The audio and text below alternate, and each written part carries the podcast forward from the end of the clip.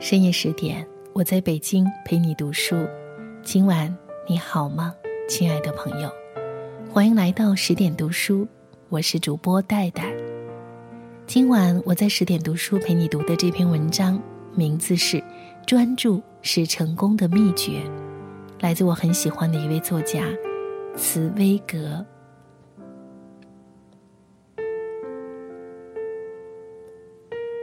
二十五岁的时候。在巴黎，一面研究一面写作，那时发表的文学作品也有不少人赞美，其中有些连我自己也很喜欢，但在我的内心深处，总觉得还可以更加完美一些，虽则自己不能决定短处究竟在什么地方。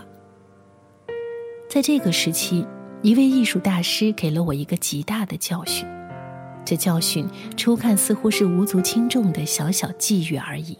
事实上，却是我一生写作生活的转折点。有一晚，我在维尔哈伦先生家里，他是比利时的名作家，同座有一位年长的画家，慨叹雕塑艺术的退步。我那时年少气盛，竭力反对他的意见。我说：“以巴黎而论，难道我们就没有一位雕刻家足以与米凯朗基罗媲美吗？”难道罗丹先生雕刻的沉思者巴尔扎克，不是跟用以雕塑他们的大理石一样同传不朽吗？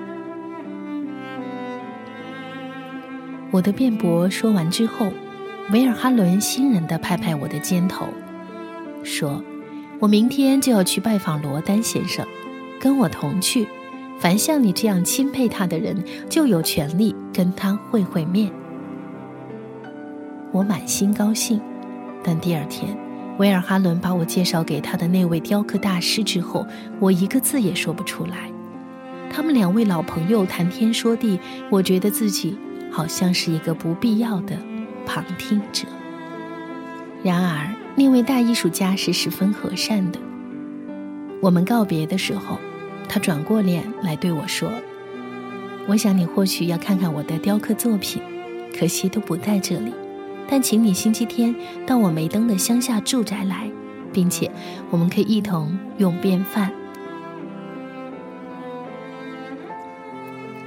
在罗丹朴素的乡下住宅里，我们坐在一只小桌子上，周围吃了一餐家常便饭。他慈祥而柔和的顾盼、坦率的神情，立刻使我忘记了局促。他的雕刻室也很简单，装着高大的窗子。里面有已经完成的雕像，更有许多石膏塑的作为实验的模型，一个膀子，一只手，有的甚至只是一个手指或者一个小小的关节。桌子上面堆满种种素描的图形，这地方显示出它的主人一生都在不断研究，不断工作。罗丹套上一件白布外衣，立刻变成一个工人的模样。他在一个雕刻架前立定了。这是我最近的作品。说着，他揭去盖在上面的湿布，就露出一个女性的半身像来，神采焕然，那是用泥土塑的。我觉得这已经是完工的了。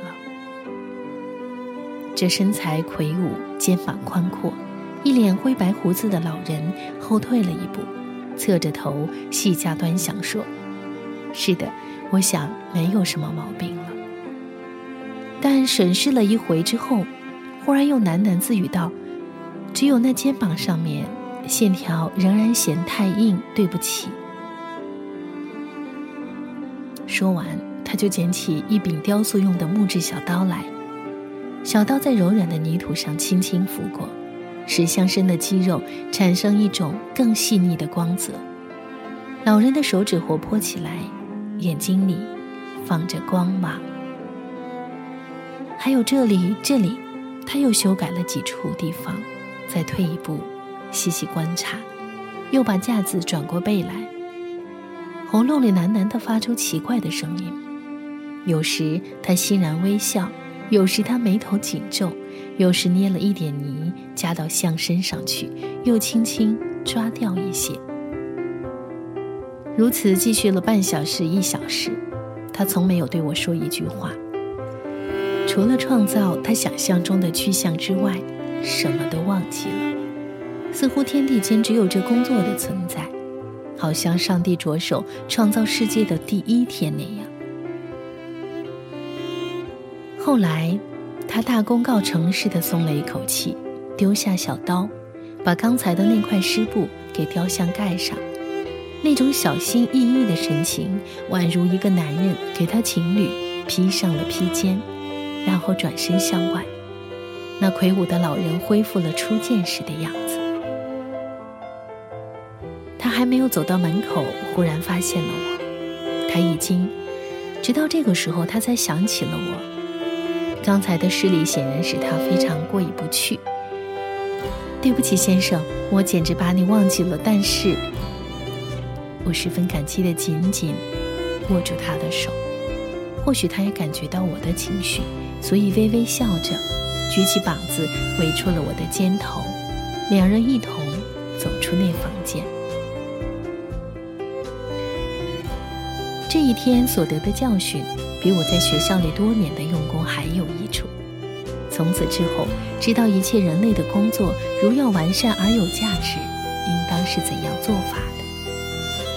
一个人可以这样完全忘记时间、空间与整个世界，这个认识使我受到空前绝后的感动。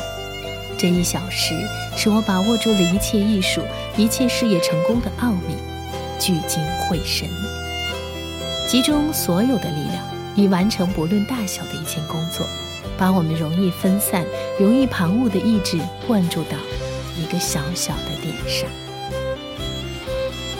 我悟到。遗忘一切其他事物，集中意志以求工作完美的这种热忱，就是我过去所缺乏的。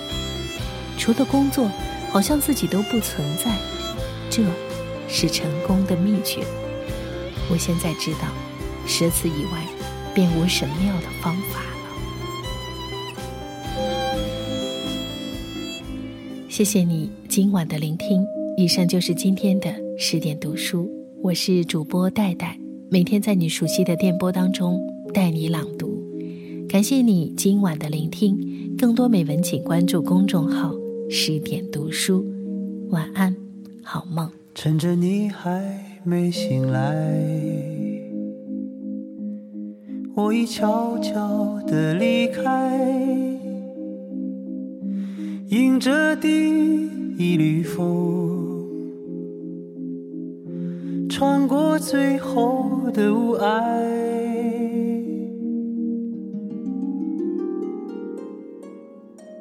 黎明还没升起来，心里已经有期待。虽然还有伤痛，早已习惯了忍耐。我听见那天堂鸟已开始了歌唱，跑过来又跑过去的风还在游荡。